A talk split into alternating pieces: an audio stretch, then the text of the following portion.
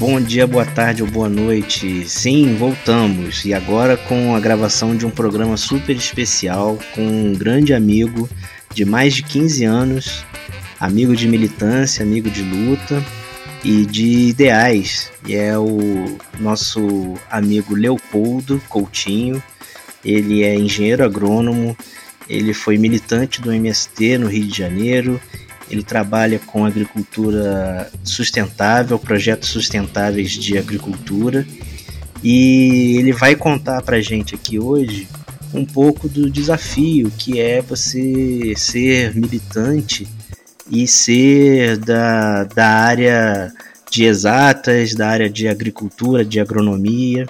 Ele vai contar como que é esse diálogo entre a, a formação do engenheiro agrônomo e o, a realidade do campo, né, a realidade das lutas sociais, na qual o profissional de ciências agrárias está inserido.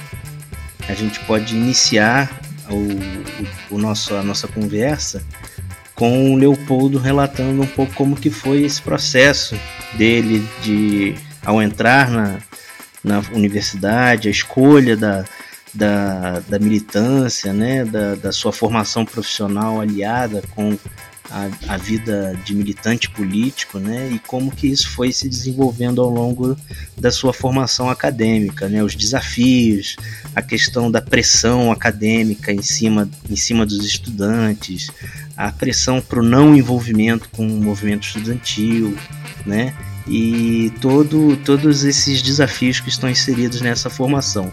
Eu vou passar a palavra agora para o Leopoldo para ele poder iniciar nossa, nosso programa de hoje.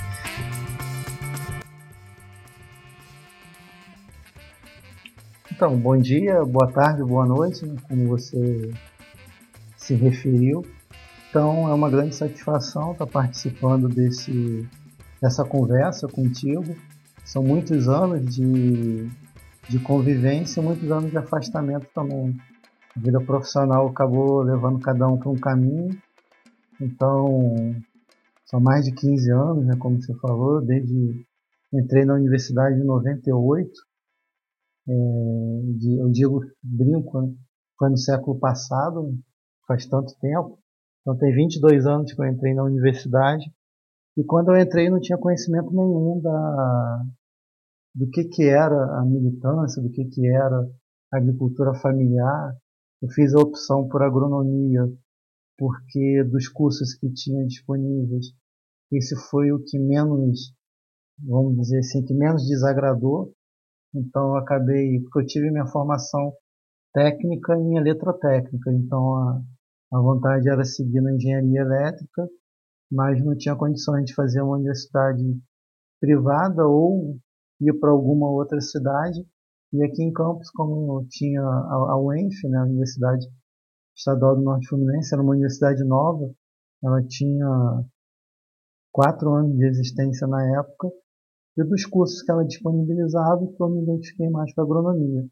Acabei optando por, por esse curso, e no meu primeiro ano de, de curso eu tive a oportunidade de participar do que a gente chama de Congresso Nacional dos Estudantes de Agronomia, CONEA organizado pela FEAB, que é a Federação dos Estudantes de Agronomia do Brasil.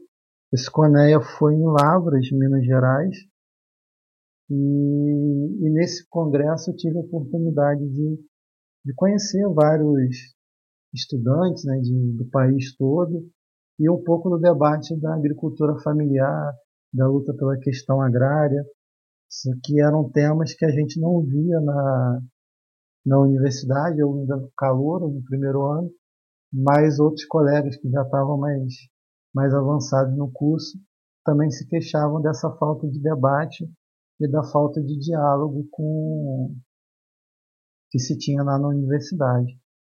E aí, como a universidade era recente, então meio que a gente foi pioneiro na, na construção do movimento estudantil, com a criação do Centro Acadêmico de Agronomia, com a criação de um grupo de plantas medicinais que a gente fundou em, em 98 e que hoje a gente está tendo a oportunidade, 22 anos depois, de reunir quase 100% daquele grupo para um trabalho social que a gente está desenvolvendo com a Casa Espírita aqui em Campo. A gente pode, mais, mais para frente, voltar a esse tema, esse, é, esse diálogo. Mas, enfim, então o Coneia foi o, o ponto de partida para para esse engajamento, primeiro no movimento estudantil, lógico que é acessado com embasado dentro do, do movimento social, que era o que a gente vislumbrava mais para frente.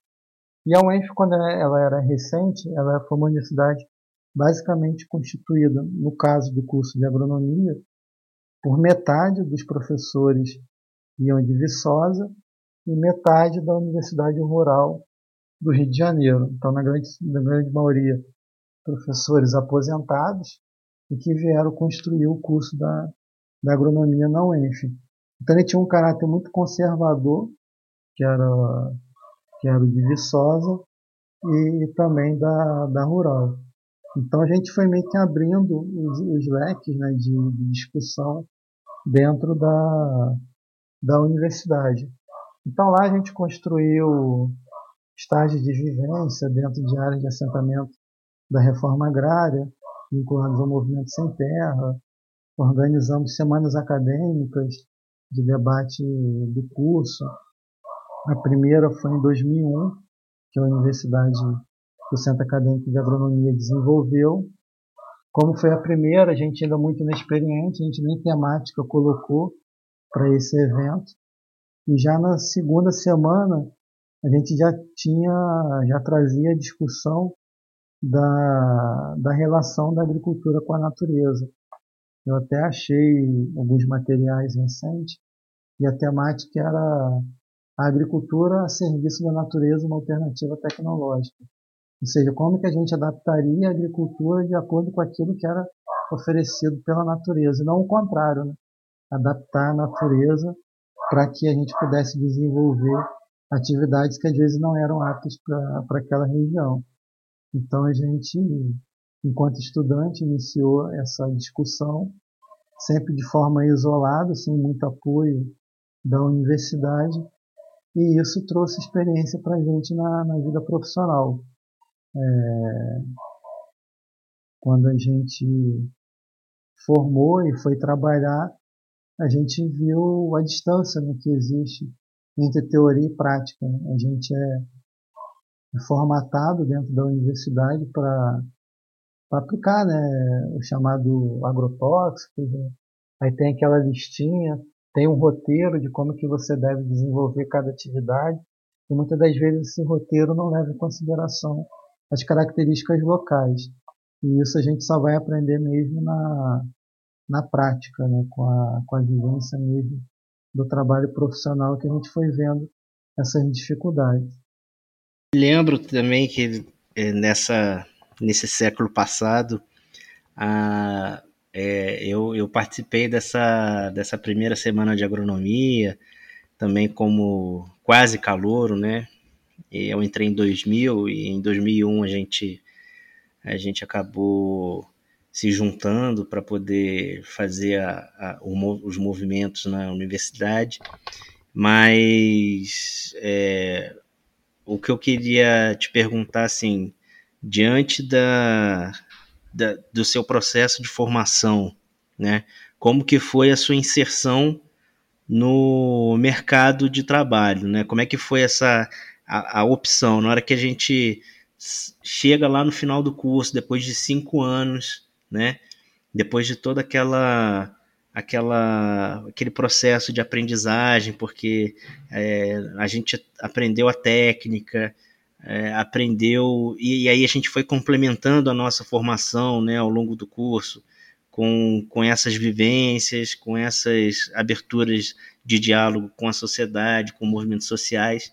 E aí quando a gente chega, formamos, né, e como, quando a gente vai se deparar com o mercado, que que você na época encontrou assim de qual era o cenário, né, que eu, eu, eu lembro que, assim, para mim, né, na, na, quando chegou a minha vez de, de formar, um pouco, um pouco depois de você, é, eu tinha algumas opções, que eram mestrado, era um, ou concurso público, ou um, trabalhos mais voltados para para agricultura familiar, né? Porque eu já tinha delimitado o meu, meu leque de atuação profissional não, não me via trabalhando nas maiores oportunidades do agronegócio, né? E eu queria saber como é que foi para você esse, esse momento, né? De depois de toda essa, essa questão da formação profissional é, da, da agronomia ser voltada para um tipo de prática, a gente a todo momento tentando complementar isso com, com aquilo que a gente acreditava ser mais importante, né? e depois, na hora que a gente vai ver isso no mundo real, concreto, da, do, do profissional formado, como é que foi esse processo para você? Então, foi um pouco parecido. Na... A UENF, como ela era uma universidade nova na época, então a gente tinha na nossa formação a voltada para pesquisa. Então, todos, praticamente todos os estudantes quando formavam, iam para o mestrado. É, se a memória não me, não me falha, eu acho que eu fui o único da minha turma né, que entrou, né, que, da turma de 98, que não foi para o mestrado na época. Eu acho que eu fui o único.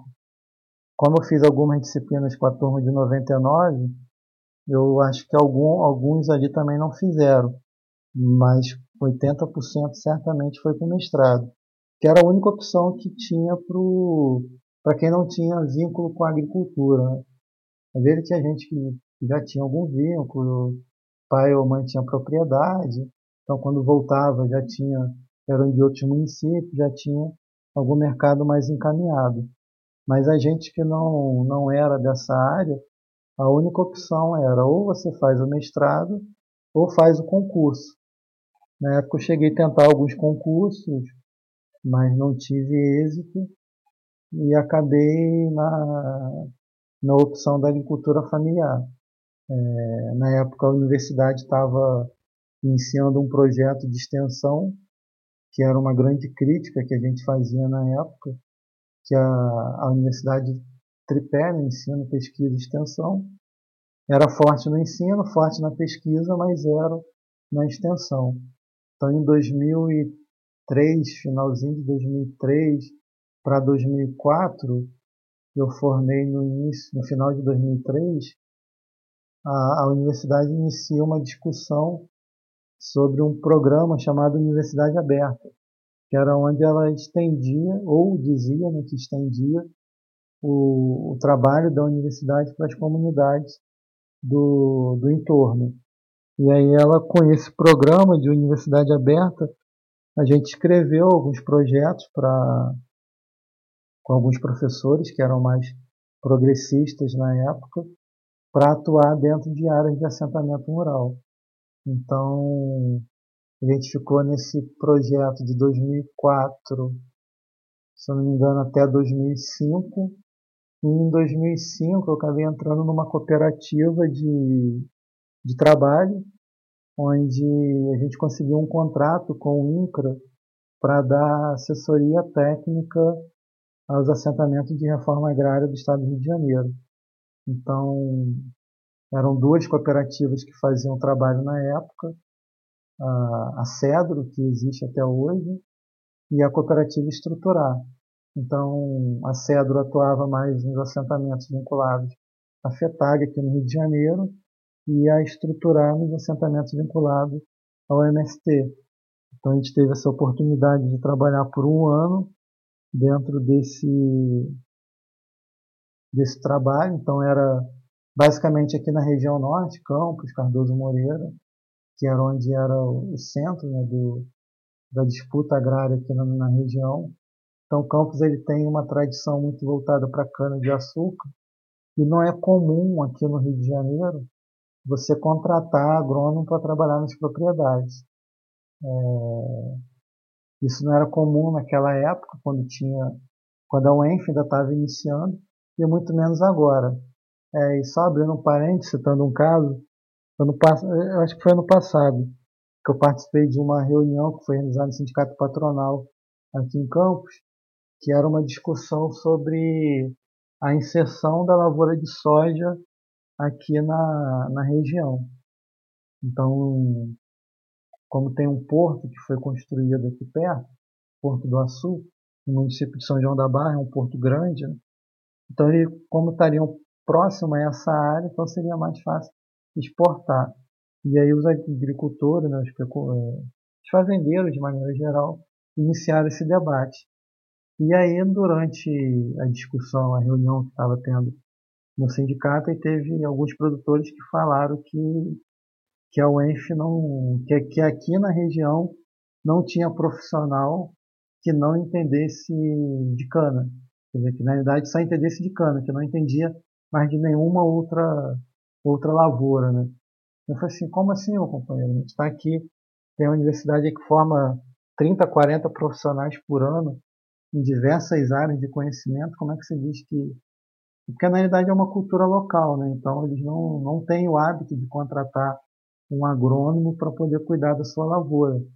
Então aqui a gente diz que, que a cana é a cultura do preguiçoso, porque muitos fazendeiros eles arrendavam suas terras para as usinas, e aí muitos deles já faleceram e os seus herdeiros não fazem nem ideia do, do perímetro da área. Né? Eles sabem onde é a sede, onde localiza a casa, onde é o terreno, mas ele não sabe onde termina, onde começa porque eram os pais que cuidavam disso.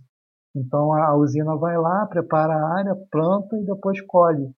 E aí fica aquela soca de 10, 15 anos sem ter uma renovação daquela lavoura. Então é, isso era isso era e ainda é a tradição aqui da região. Então tanto é que a produtividade média aqui na região não chega a 40 toneladas por hectare. Você tem áreas em São Paulo que chega a produzir 120 toneladas de cana por hectare.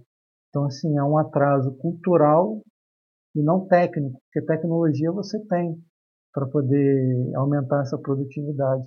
Mas você não tem é, é a questão cultural de abrir e chamar profissionais que possam auxiliar nesse serviço. A é, região é, não... chegou. Pode falar. E, e, e, não só isso, né, mas a própria mentalidade da formação é, do, do, do, do, povo norte-fluminense, né, totalmente baseado no trabalho escravo, né, nessa, hum. nessa cultura do latifúndio. Então, tudo isso vai influenciando nas relações de, de trabalho que vão se estabelecendo é, posteriormente, é, como que eles enxergam própria, o próprio a posse da terra, como que eles enxergam a prestação de serviços, né, de trabalho que eles são obrigados a contratar, sendo que antes eles tinham a mão de obra escrava, a, o pagamento miserável por, por, pelo, pela cana cortada, muito absurdo para o trabalhador do corte da cana, né? praticamente um, uma vida de semi-escravidão. Né? Então, assim, é, realmente esse contexto cultural de campos é uma coisa uma área muito escravocrata, muito baseado na cultura do latifúndio exportador, né, de cana, que não se modernizou e foi ficando para trás e hoje vive vive do, do que foi né, no século passado, no século é, retrasado até, como os tempos áureos né, da cana de açúcar no Sudeste, né, mas esse tempo já passou e só eles não, não percebem. Não, inclusive uma prática que foi que era recente né, na época, isso no início desse século, era você trazer cortadores de cana de outros estados, né? seja do norte de Minas, de Alagoas, Sergipe, para que eles, longe do contato da família, eles não tivessem outra opção senão ficar 12 horas, 15 horas no corte da cana. Então os fazendeiros retinham os documentos desses funcionários é, é, e eles não conseguiam sequer ter dinheiro para voltar, né? E eles tinham que arcar, né? Descontava o custo de transporte deles para cá, de hospedagem. Tanto é que a região chegou a fundar um, um, um movimento de, de erradicação do trabalho escravo aqui na região. É, Campos foi era o recordista do Brasil em denúncias de trabalho escravo. E aí, quando você ia para a justiça, a justiça acabava classificando como trabalho degradante. E aí, a diferença era que, se caracterizado como trabalho escravo, aquela área ficaria suscetível à reforma agrária. Como trabalho degradante, não. Então, tinha multa para os donos da usina, né? mas que não acabava em nada. Né? E muitos desses, desses trabalhadores né, sequer tinham dinheiro para voltar né, para casa. Então, era uma situação bem, bem comum no início desse século aqui na região.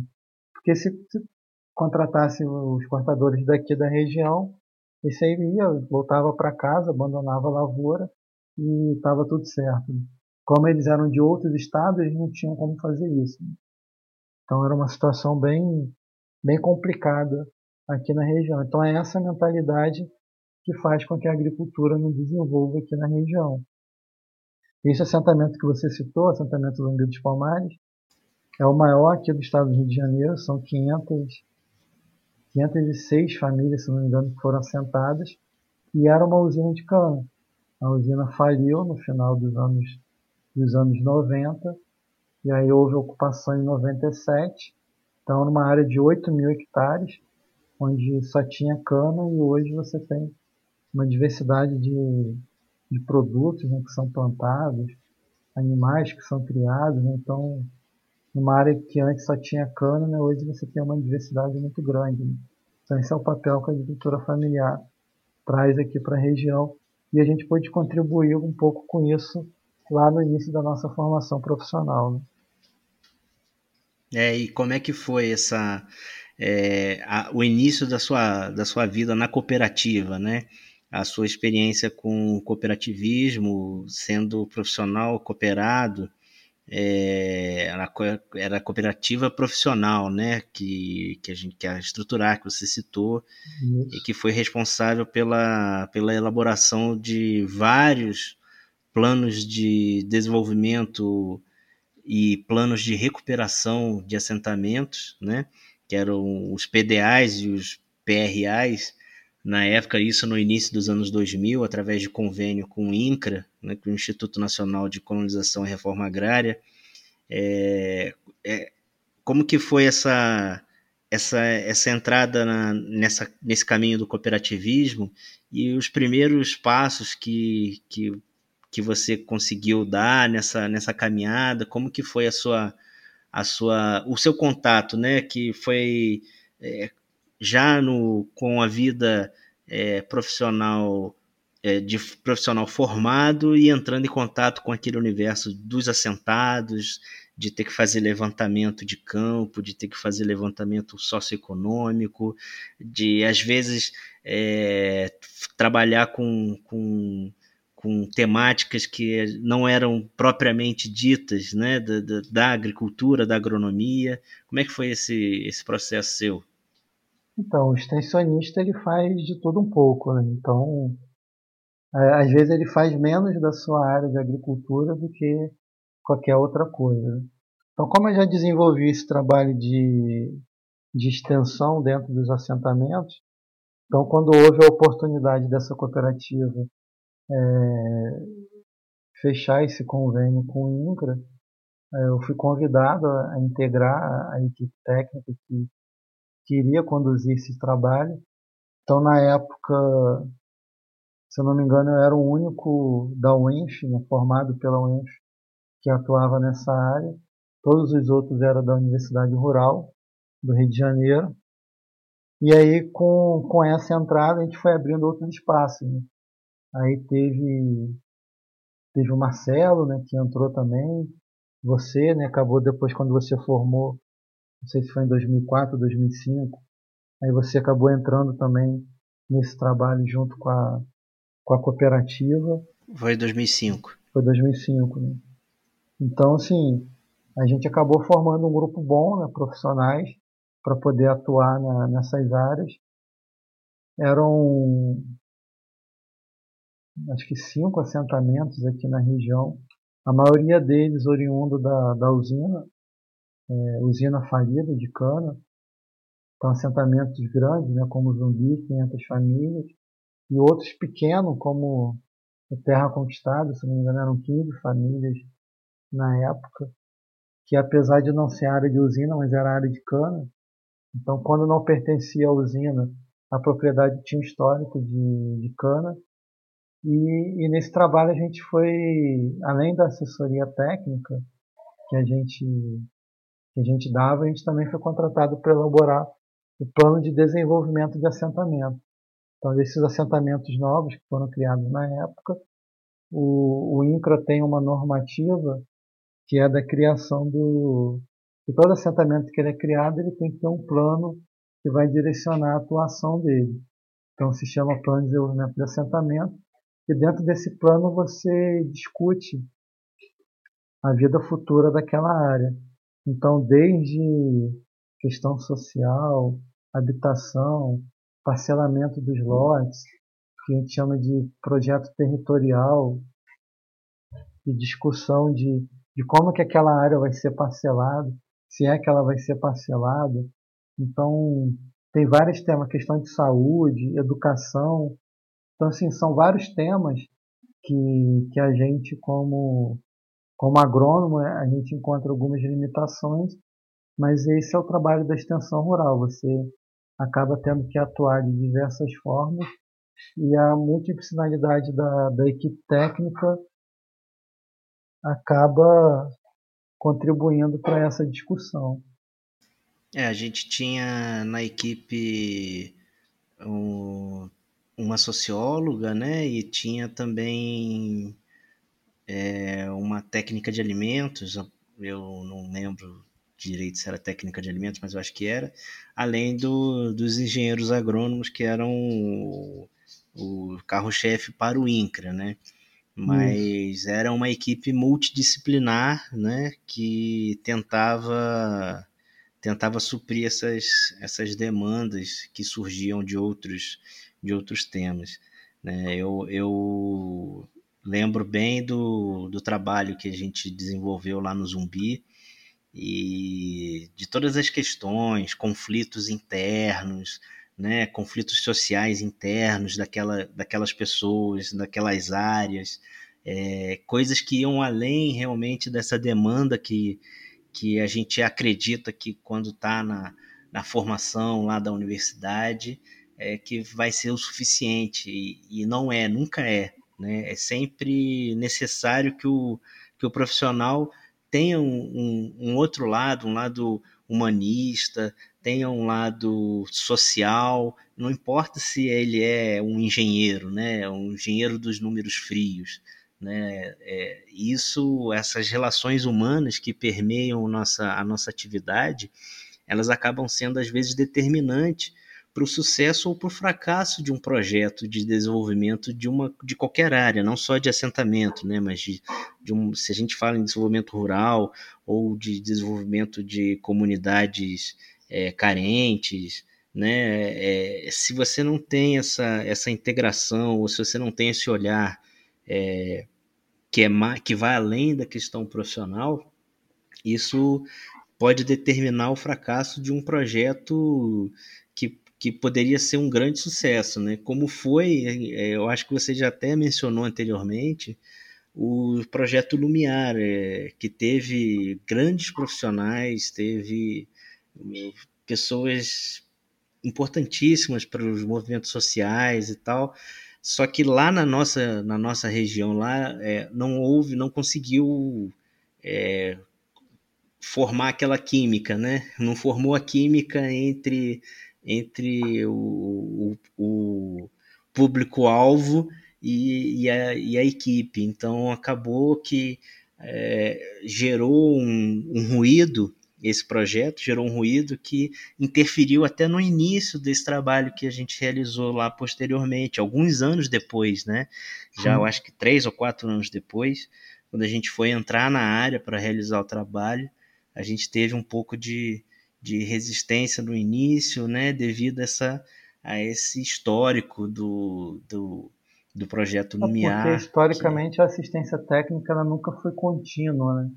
Então ela sempre era interrompida em algum momento. Então o projeto Lumiar, quando ele foi desenvolvido lá no Zumbi, então ele teve um período. E aí depois desse período, eu não sei se foi um pouco mais de um ano, ele não foi renovado. E aí a, a elaboração do, do Pronaf, que na época, acho que já era o Pronaf, acho que não era o Procera, mas não, acho que já era o Pronaf. Já era o Pronaf. Lumi, já era o Pronaf, que, o Lumiar, que a equipe do Lumiar desenvolveu, então eles não tiveram tempo hábil de terminar o projeto, porque ele foi interrompido.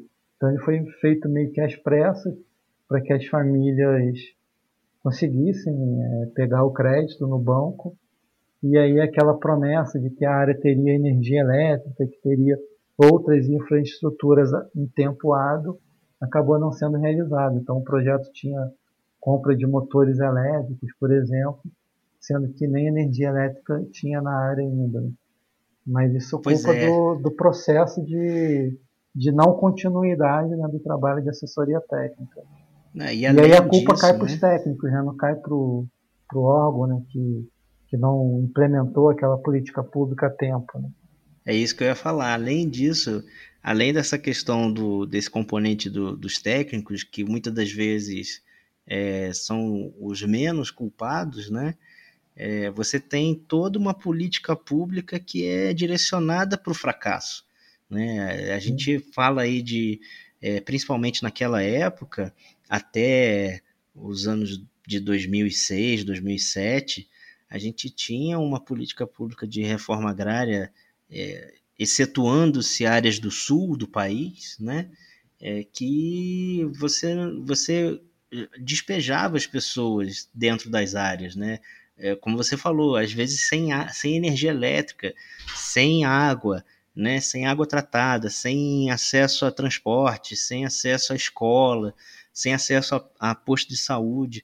Então, jogavam as pessoas, né, direcionavam áreas de, agro, de reforma agrária para pessoas viverem sem a menor condição estrutural para aquela pessoa desenvolver um projeto, mesmo que tivesse uma assistência técnica, com um projeto bem elaborado, ela não conseguiria desenvolver pelos entraves logísticos, muitas vezes, né? Que você não tem, não tinha energia elétrica, não tinha água disponível no, no, no, no, assentamento, nem água encanada e nem água mesmo, nem um curso d'água, nem uma lagoa, nem nada que pudesse gerar água de irrigação.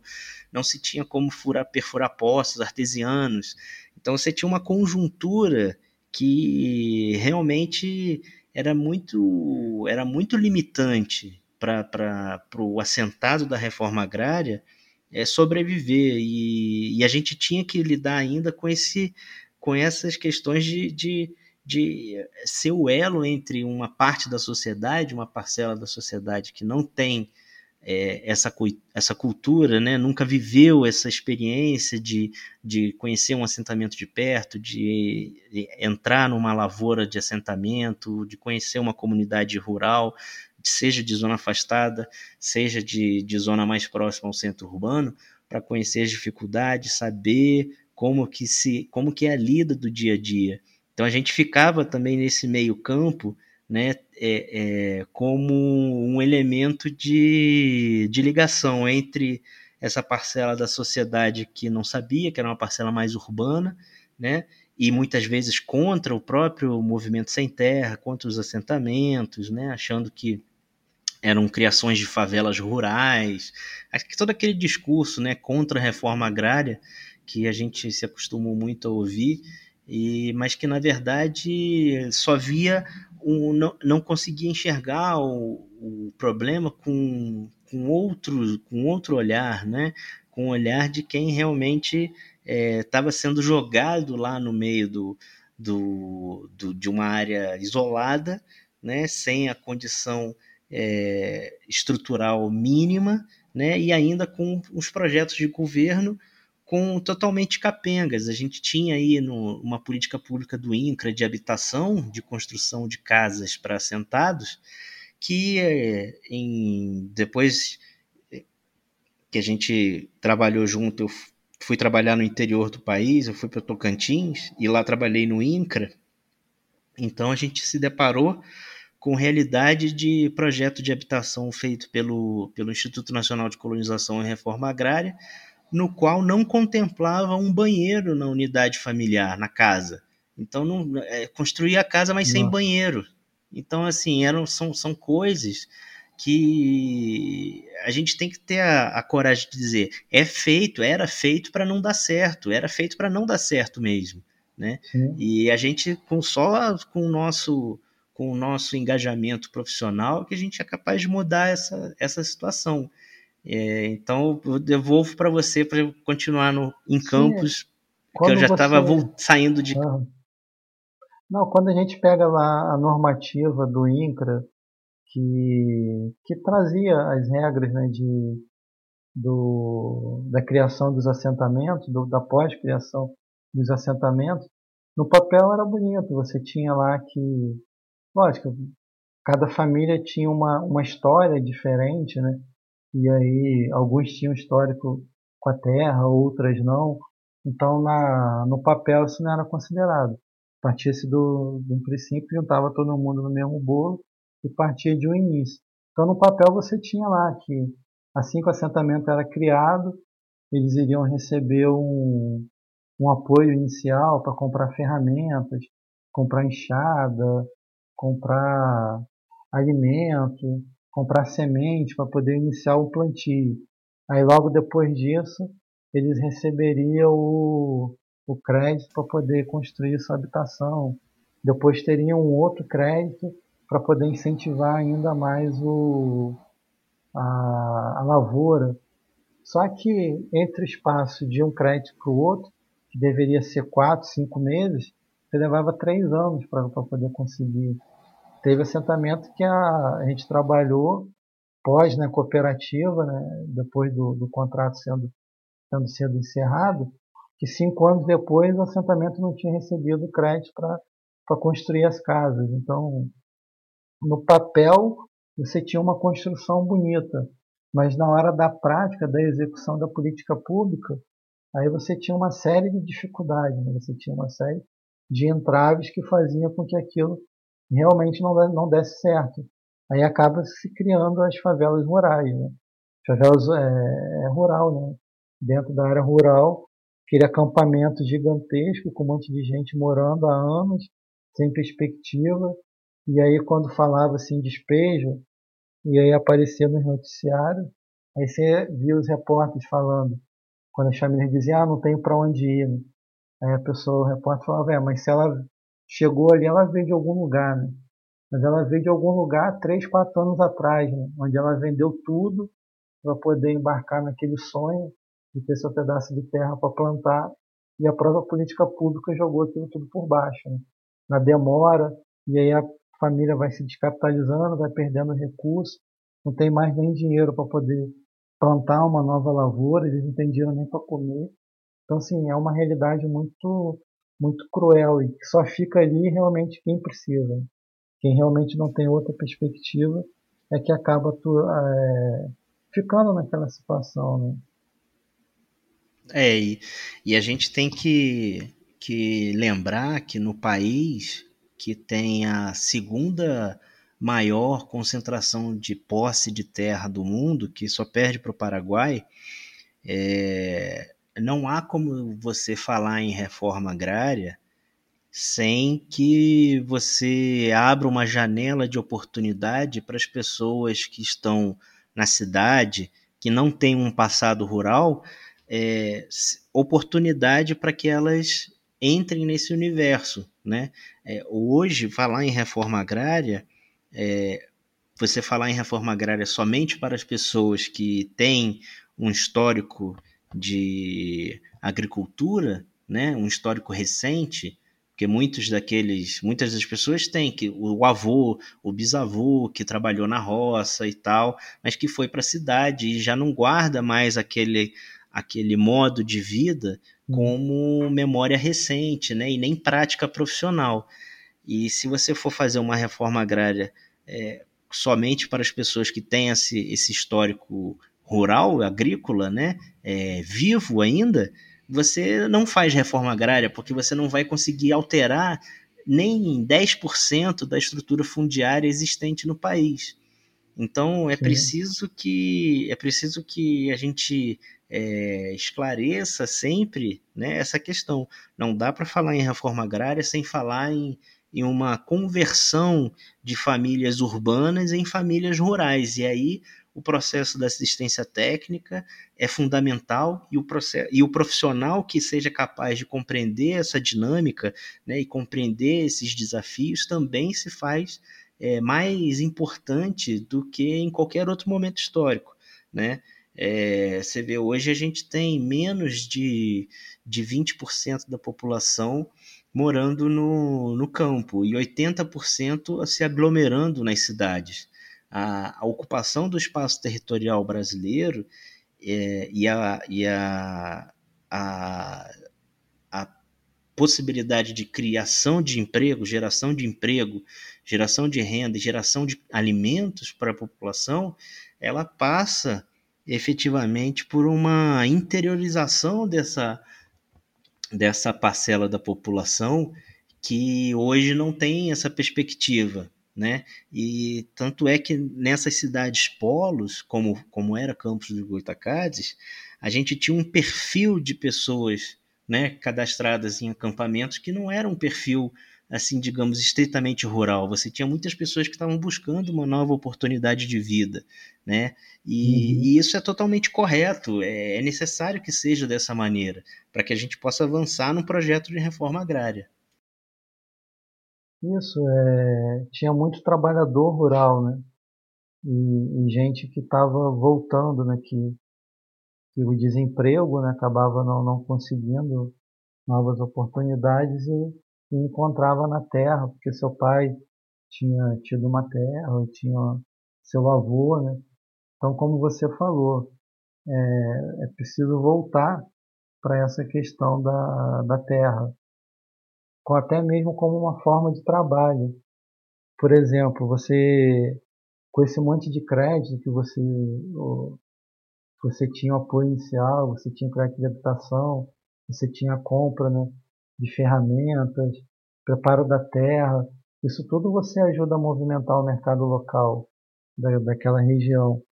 Então, quantos empregos que eram gerados, né, mesmo com o trabalho tanto direto quanto indireto, né, então, assim, a, eu acho que o Brasil é um dos poucos países que não fizeram a reforma agrária. Você tem várias experiências aí pelo mundo e o Brasil, no seu conservadorismo né, da questão do coronel, do coronel né, como tinha aqui em Campos, e muito isso. Né? Então, ele prefere ficar com aquele monte de terra especulando sem perspectiva nenhuma de melhoria para aquela região aquele monte de terra parada do que desenvolver realmente uma política de reforma agrária. Grande exemplo que a gente estava discutindo antes, no né, assentamento Zumbi dos Palmares. 8 mil hectares de cana e que depois foi transformado com uma única família né, e depois 506 famílias foi assentado naquele local. Né? Então, onde antes só tinha cana, passou a ter várias frutas e mandioca, criação de pequenos animais, né? E aí, tendo o abacaxi né, como carro-chefe da, da, daquela região, onde com o abacaxi ele conseguia muito mais renda do que, do que com a cana, numa área menor. Né? A gente até chegou a fazer esse levantamento que você citou, se eu não me engano, acho que 15% da área com abacaxi, ele tinha 80% da renda dele vindo do abacaxi. Né? Enquanto a cana você tinha uma área plantada maior, mas o retorno financeiro era muito menor. Isso, era isso mesmo. Era então, nessa ordem. Era nessa ordem. Então, quando você tinha o Zumbi 1, que era Campos, e até o Zumbi 5, que era São Francisco, você ia tendo essa, tra essa transição. Campos com muita cana, e à medida que ia se aproximando de São Francisco, o percentual de cana diminuía e aumentava o de abacaxi. E aí você tinha começava a ter até diferença social dentro do assentamento, né?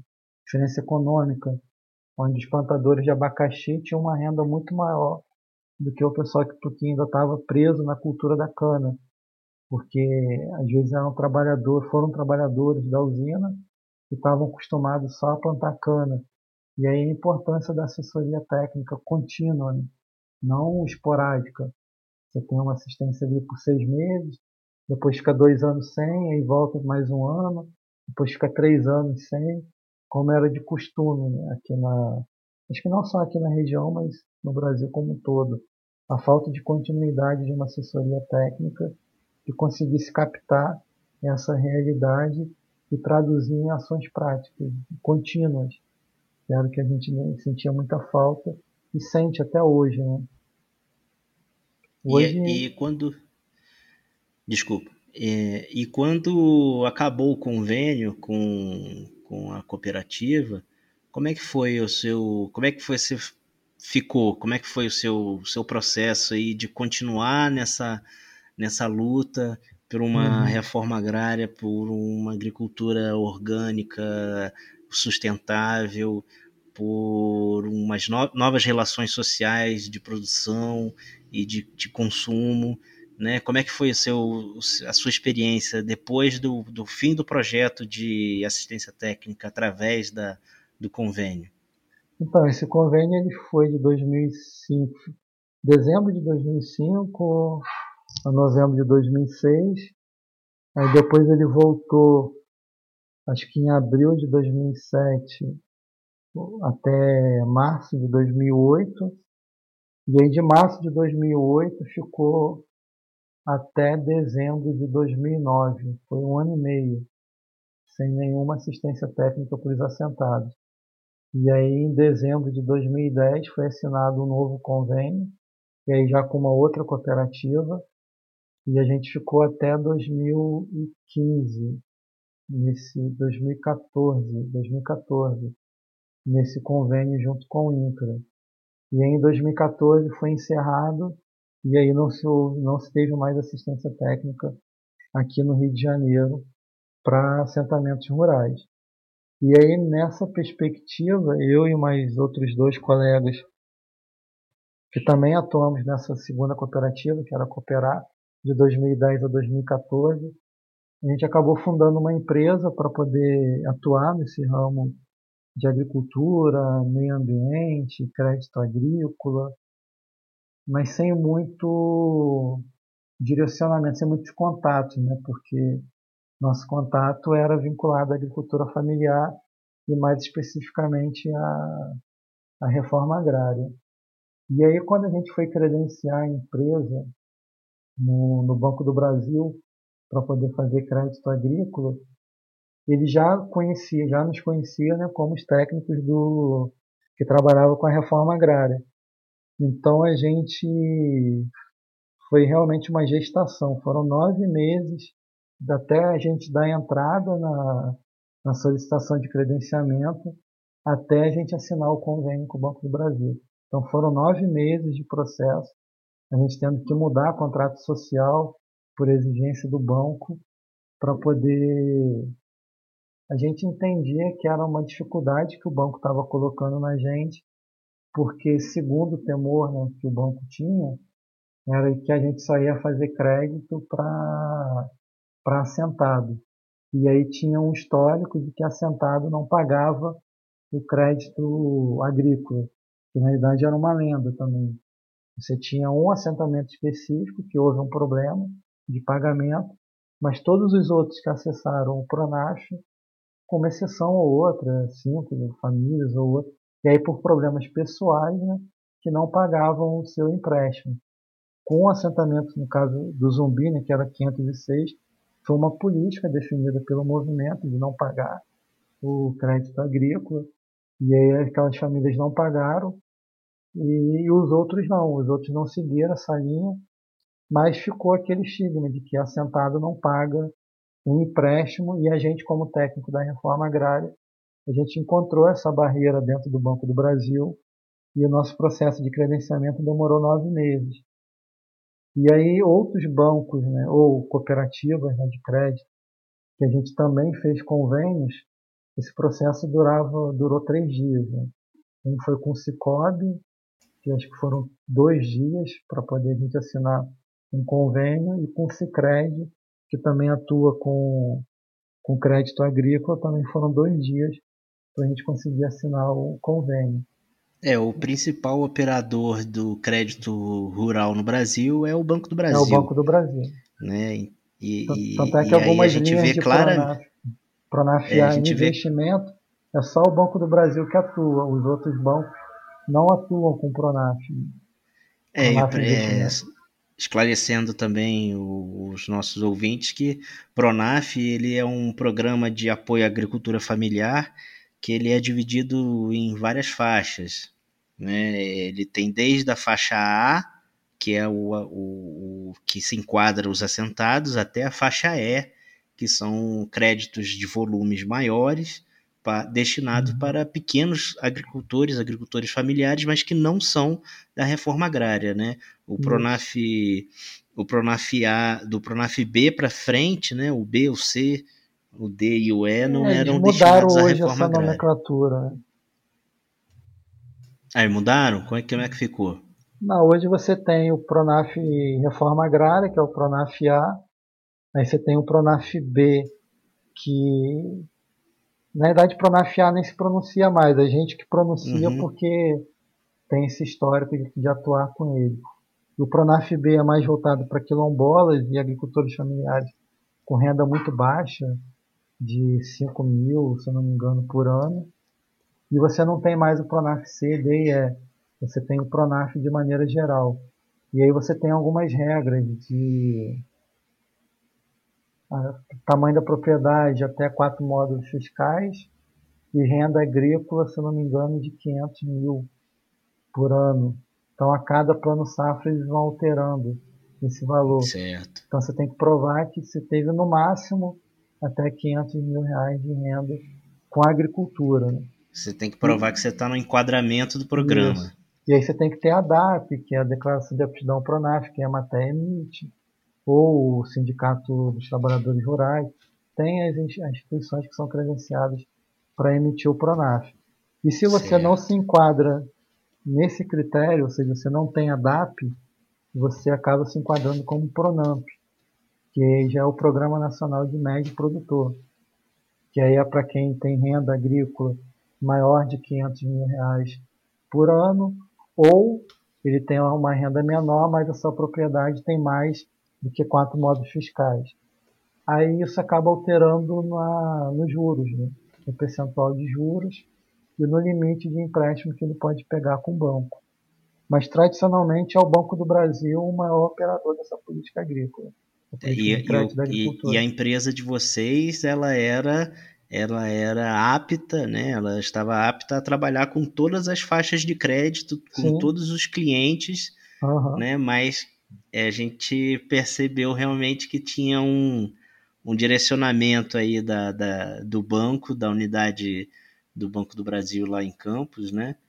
É, lá na São Salvador, na agência São Salvador. Isso, agência central é, na agência central para poder dificultar o processo de vocês mesmo, né? É impressionante isso. Não, e a gente e tá... pior que a, e vocês conheciam todo mundo lá, né? Sim, todo mundo conhecia a gente. Porque a gente já tinha entregue vários projetos de, de assentados. E a gente fez esse credenciamento no. Iniciou o credenciamento em 2016 e só fomos conseguir concretizar em 2017 depois de até mudar o nosso contrato social para atender uma nomenclatura que o Banco do Brasil exigiu. Nossa. E até hoje pois... a gente nunca conseguiu aprovar nenhum crédito para sentado. Nunca mais tem... aprovaram crédito para sentado. Nunca conseguimos aprovar nenhum crédito para sentado. E como a nossa empresa é a única empresa que é habilitada a, a fazer crédito para assentado, e como a gente nunca fez, então desde 2014, com o fim da política de assistência técnica pelo INCRA, nenhum assentado conseguiu pegar crédito agrícola aqui na, no estado do Rio de Janeiro. É, um, é um a única empresa é... privada, né? Tem a Cedro, que é uma cooperativa, que eles estão, eles atuam também nessa linha, mas como empresa privada, a gente é a única que está credenciada, porque você tem que estar tá credenciado ou no Ciaté, que eu nem sei se existe mais o Ciaté, ou na Anaté, que é a Agência Nacional de Assistência Técnica e Extensão Rural. Então a gente está credenciado na Anaté, então a gente pode elaborar projetos. A gente até elaborou alguns, mas nenhum deles foi aprovado. É um absurdo a gente voltar, né? A gente está voltando uhum. para aquela época onde as coisas são feitas para não dar certo, né? Exatamente. Como é que você pode fechar uma porta que é a porta do crédito rural para uma propriedade rural? Você, uhum. não, você não tem como financiar a lavoura, não tem como financiar o investimento, não tem como é, fazer o custeio, fazer a distribuição da, da, sua, da sua produção, não tem como fazer nada, você fica não totalmente mãos amarradas. Uhum.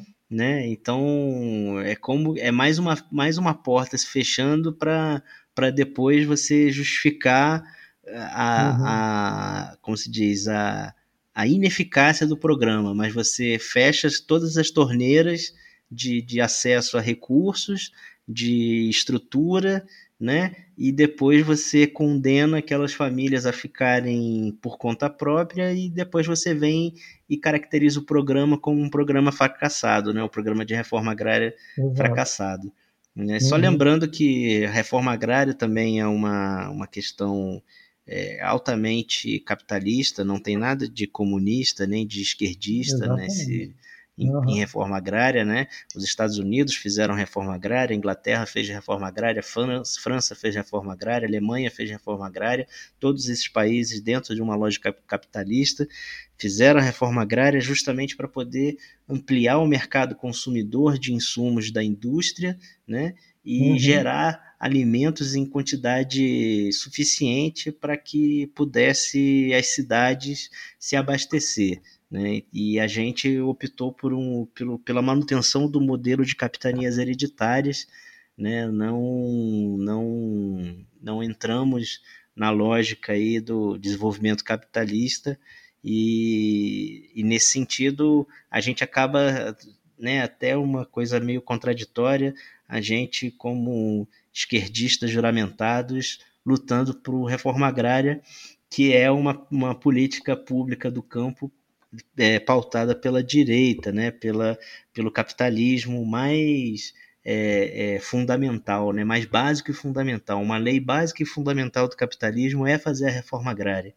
E a gente tem que, que pautar essa, essa luta. É lógico que a gente pauta essa luta com outro viés, né, com viés de transformação social, uhum. né, não só de geração de mercado, mas que é preciso que fique claro que a política de reforma agrária é uma política capitalista então, você que é liberal, você que é capitalista, pode defender a reforma agrária numa boa, que você não vai estar ferindo o seu ídolo Mises. Uhum. Inclusive, nessa política de, de agricultura familiar, é, a gente percebe uma, uma dificuldade na, na atuação desde 2016 para cá. Né? É, 2018 mais exatamente. A gente, como iniciou o nosso credenciamento em 2016, a gente operou em 2017. Eu não vou, te saber, eu não vou precisar a quantidade, mas a gente aprovou em volume de recurso mais ou menos 7 milhões de reais de crédito agrícola para os agricultores aqui da região. Isso em 2017 e em 2018 com algumas bastante. variações, bastante, mas com algumas variações, mas na casa dos 7 milhões e alguma, alguns quebrados. Em 2019, esse valor caiu para metade, foram 3 milhões uns quebrados de volume de recursos aprovados de crédito agrícola, na grande maioria Pronaf né, e alguns poucos de Pronamp. E é isso casado com a. Quando você vai associar, você vê a questão puramente política. Né? Você, de 2016, você tem a extinção do MDA com a criação da SEAD, a Secretaria Especial de Desenvolvimento Teve da Agricultura. o golpe da Dilma, né? o golpe Isso. na Dilma, né? com um golpe, com um golpe, uhum. você teve uma destruição de uma série de políticas públicas. Exato. Dentre elas, com a extinção do MDA, você acabou com várias políticas públicas que foram fragmentadas no Ministério Social, outros foram para o Ministério da Agricultura, enfim, mas aí com uma pressão o Temer acabou cedendo, mas não voltando com o Ministério, sim com uma secretaria especial que foi entregue para o, se não me engano, para Solidariedade, mas vinculado inicialmente ao Ministério da Agricultura e depois vinculado diretamente à Presidência da República, ao gabinete da Presidência. Mas com o governo Bolsonaro extinguiu também a SEAD e aí você só tem o Ministério da Agricultura para poder tomar conta tanto da agricultura familiar quanto da agricultura patronal, como tem dito. E não dá conta, porque o Ministério da Agricultura tem todo um histórico de atuação com, com a agricultura patronal. Então as políticas públicas não funcionam, a, a, a, os quadros né, de funcionários que foram adotados pelo Ministério da Agricultura, muitos deles né, subutilizados nesse nessa nova atuação. Enfim, você tem um volume de recurso da agricultura familiar diminuída. Você chega, o plano safra foi lançado agora, em julho, junho, julho. Quando chegar em outubro, novembro, como foi no ano passado, você já não tem mais recurso disponível para a agricultura familiar. Aí tem que aguardar um pedido de suplementação de recursos para poder disponibilizar novas cotas de Pronaf investimento, Pronaf custeio, e muitas das vezes o banco tem um volume muito maior de custeio do que de investimento. Porque custeio Exatamente. você paga de uma vez só, né? Investimento você leva até sete anos para pagar. Então o banco quer aquele retorno muito mais rápido. Então é. impõe muito mais burocracia, muito mais exigências para um Pronaf investimento do que para um Pronaf custeio. Então isso Não, dificulta contar, ainda mais. Né? Sem contar também essa, esse funil, né? Esse funil do crédito, porque você tem é um, é um, um universo muito grande de agricultores é, para pegar um volume muito pequeno do, do crédito total, né? Desse, é, não sei quantas quantas vezes mais, mas acredito que seja algo em torno de, de 15 a 20 vezes mais o, o volume destinado para a agricultura familiar e o volume destinado para o agronegócio, né?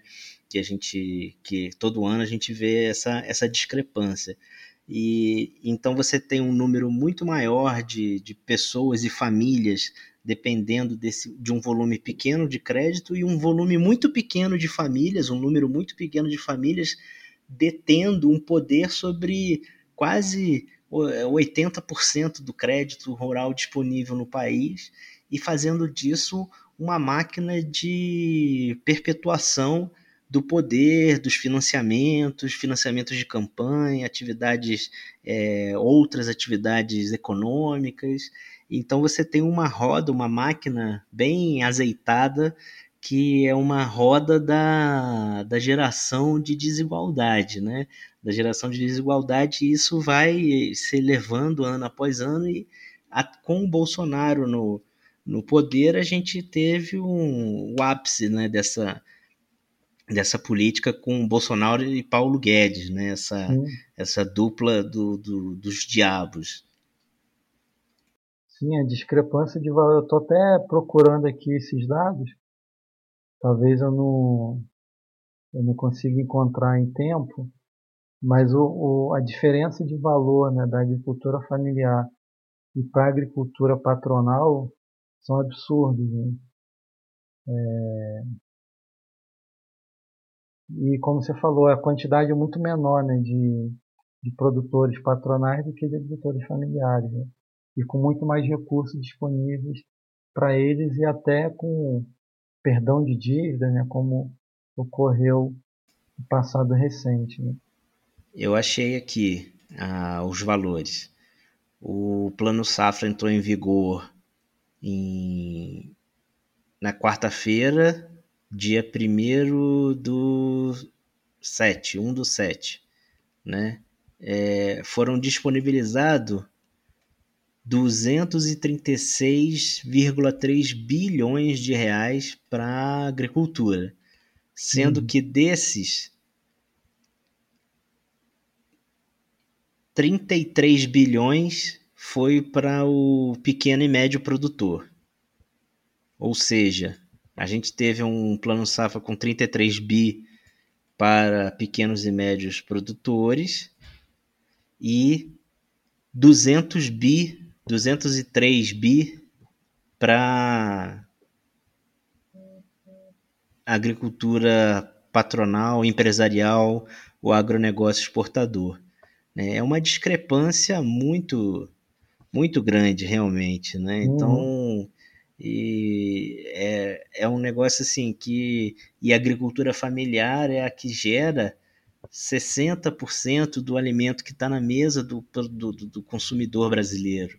60% de tudo aquilo que a gente consome né, vem da agricultura familiar e ela tem essa pequeníssima parte de financiamento, enquanto que um absurdo de dinheiro, de caminhões e caminhões de dinheiro, são despejados em pessoas, em empresas que produzem soja, que viram ração do boi é. americano, do boi europeu, né, do, do chinês, hum, e, e frango e carne que vai para que vai para vai para fora do país e não alimenta ninguém aqui.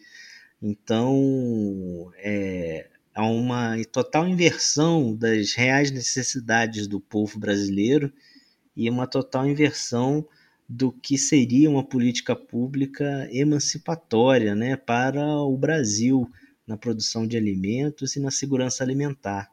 Né? Como é que você vê essa, essa questão aí na ponta, né? você que está tá trabalhando com o projeto agora e uhum. já nesse, não agora, né, mas nesse, nesses últimos anos, e como é que você, essa destinação, assim, com, como que você está vendo o mercado?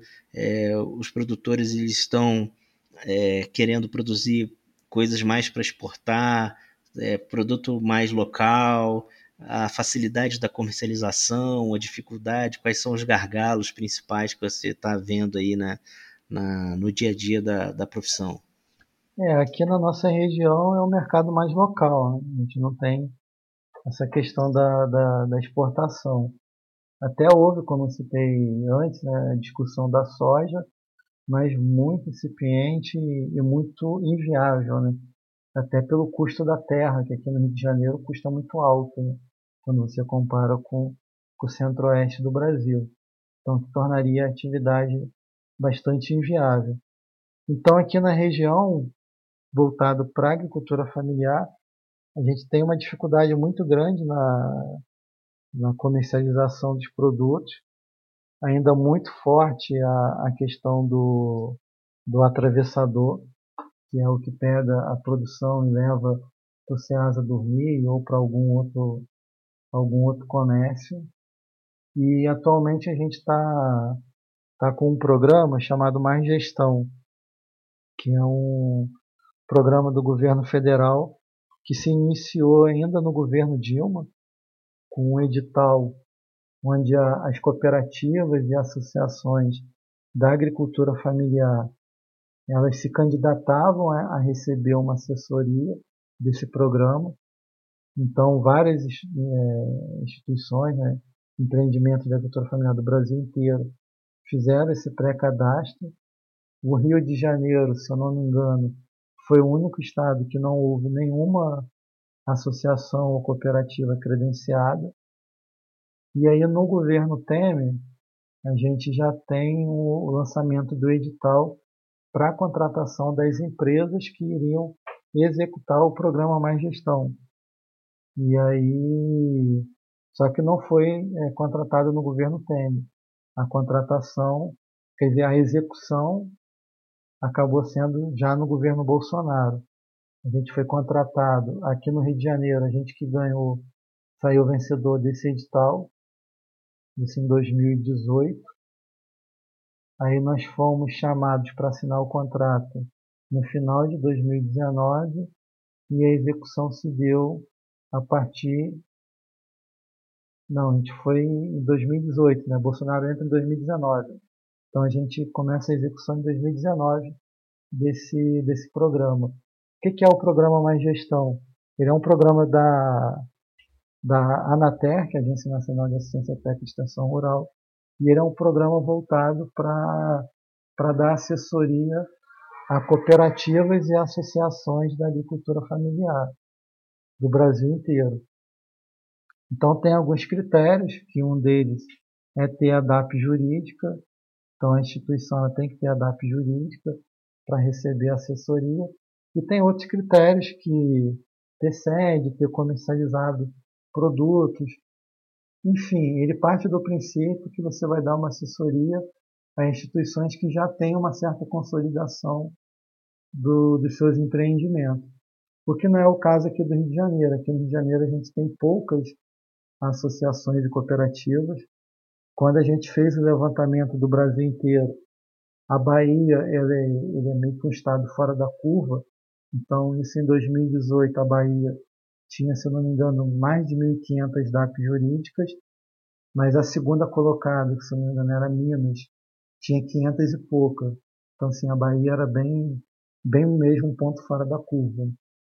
E o Rio de Janeiro só tinham 44 cooperativas ou associações com DAP jurídica. Se a gente, se eu não me engano, ele era o 21 primeiro ou 22 segundo estado no número de DAP jurídica. E como você só podia atuar em, em instituições que tinham DAP jurídica, você tinha um leque de atuação muito reduzido de oportunidades. Né? Então a gente teve que mapear essas instituições que iriam receber o programa Mais Gestão. E como o Rio não, não havia sido credenciado nenhuma associação ou cooperativa lá ainda no, no governo Dilma, então nenhuma instituição conhecia o programa. Então a gente foi visitar cada empreendimento, explicar qual era o programa, para saber se eles aceitavam ou não receber assessoria.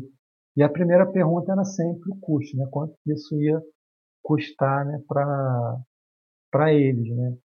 Então a gente falou que diretamente eles não pagavam, mas indiretamente pagavam, que era o valor do imposto que eles pagavam, que estavam pagando a gente. Ou seja, a gente era contratado pelo governo para dar assessoria a, a essas instituições. Então, no mapa que a gente fez aqui no Rio de Janeiro, a gente atua do Rio de Janeiro para a região norte, vamos dizer assim. Então, a gente atua na, na cidade do Rio de Janeiro, que tem lá duas, uma cooperativa e uma associação. A gente atua também na região dos lagos, região serrana e região norte e noroeste do Rio de Janeiro. A gente dá assessoria para 16 empreendimentos e a gente percebe um nível de diferença muito grande entre eles, né? onde uns estão começando, foram criados há pouco tempo, outros já têm um tempo de existência maior. Tem uma associação lá de Saquarema que, que ela existe desde de 90, do ano 90, desde do século passado, mas muito tempo também inativado, inoperante. Né?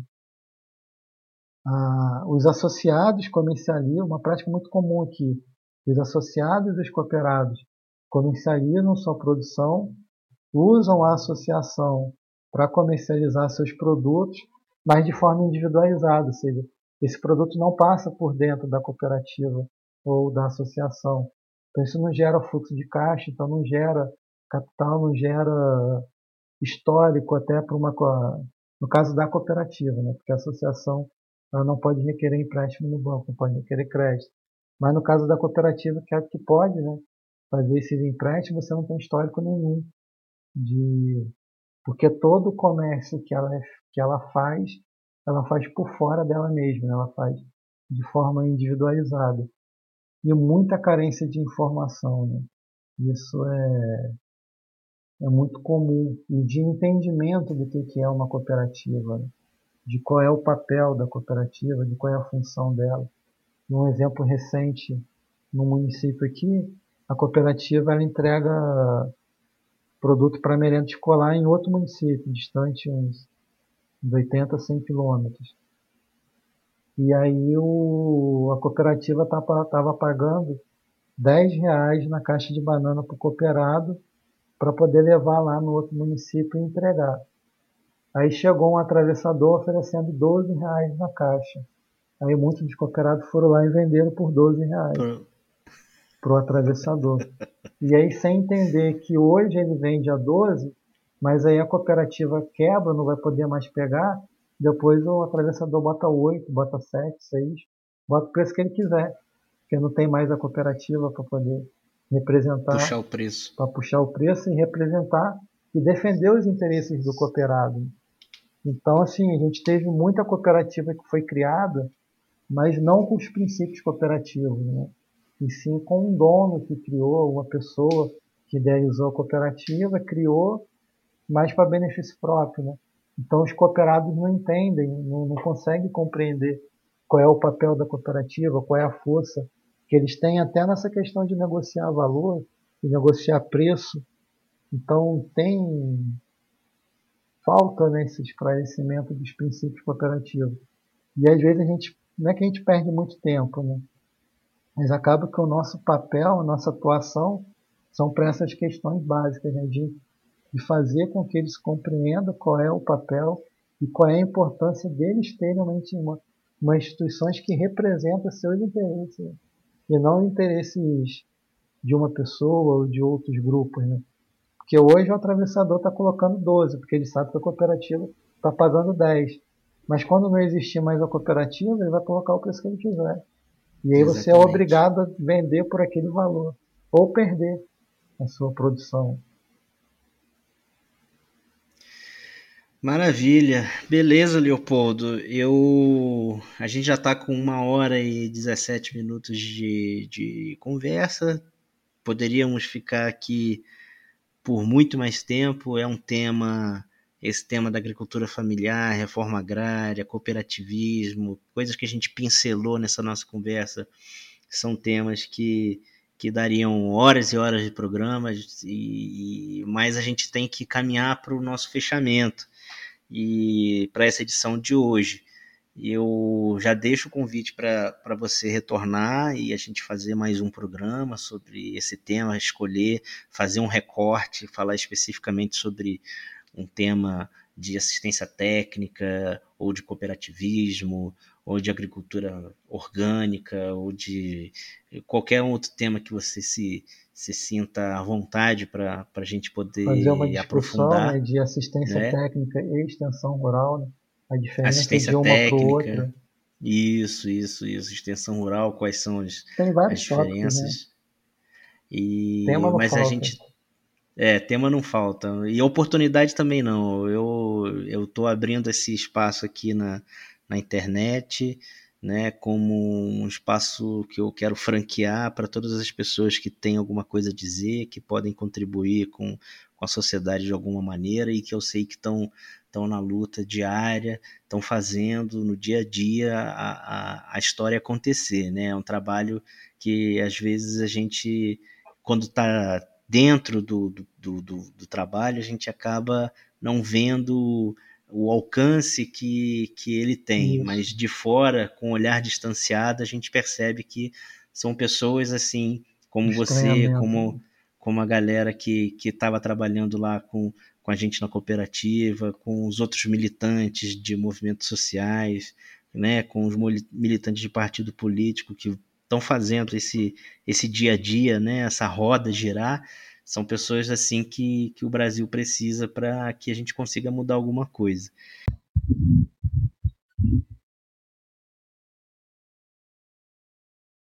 Obrigado, eu queria te agradecer pela sua disponibilidade pela sua capacidade de, de contar essa história toda, né, que vem desde lá do tempo da faculdade, que vem desde o tempo da formação profissional e dos desafios, dos, dos entraves que a gente encontra na vida profissional, dessa, dessa vida de extensão rural e de assistência técnica, né, de engenheiro agrônomo na prática, e eu queria agradecer a você pelo tempo que você dedicou à nossa, à nossa conversa e queria também deixar o microfone franqueado para você poder fazer suas, suas considerações finais e a gente poder encerrar esse programa com, com você aí dando seu seu recado final e já deixando o convite para a próxima ocasião, para a próxima oportunidade. Então, André, eu que agradeço a oportunidade da gente estar tá, tá dialogando novamente. É, eu nem me recordo qual foi a última vez que a gente trocou, ficou assim bastante tempo conversando. Eu acho que já tem mais de 10 anos isso, né? desde quando a gente atuou pela última vez aqui em Campos. Então, agradecer a oportunidade, é uma grande satisfação de poder falar de um tema que a gente se entusiasma muito, que a gente às vezes romantiza um pouco né, a, a realidade, né, que é cruel né, para esse público da, da agricultura familiar. E aí, seja ele pequeno agricultor, seja ele pescador artesanal, seja ele quilombola, seja qual for o ramo né, que ele está tá inserido, então, assim, é, é muito, é, é muito satisfação né, da gente poder trabalhar né, com aquilo que a gente acredita e conseguir ainda né, nessa conjuntura totalmente desfavorável encontrar mercado né, para poder atuar com esse segmento que a gente defende e acredita. Uh, então é isso, deixar aqui meu, meu muito obrigado essa satisfação de poder compartilhar essas opiniões e fico aí disponível para uma próxima conversa. Grande abraço. Grande abraço, meu amigo, e até a próxima. E eu queria deixar aqui também o recado para você que está nos escutando até agora. Nosso muito obrigado e dizer que a gente tem o nosso site que está no endereço www.opicãopopular.com.br e o nosso podcast ele está nas principais plataformas, ele está no Cashbox, ele está no Spotify e ele está no Deezer também. É só buscar opção popular que você vai encontrar os nossos programas lá de áudio se inscreva para acompanhar os episódios, né? E aproveite para dar uma passadinha no nosso site também, para poder ler os nossos textos, ler os nossos colaboradores também, que, que são muitos, espalhados em várias regiões. Tem colaborador nosso do Rio, tem colaborador de Minas, de São Paulo, tem colaborador até que veio que escreveu diretamente de Portugal para gente. Então vai ser um prazer enorme receber vocês no nosso nosso site e como inscrito no nosso podcast também.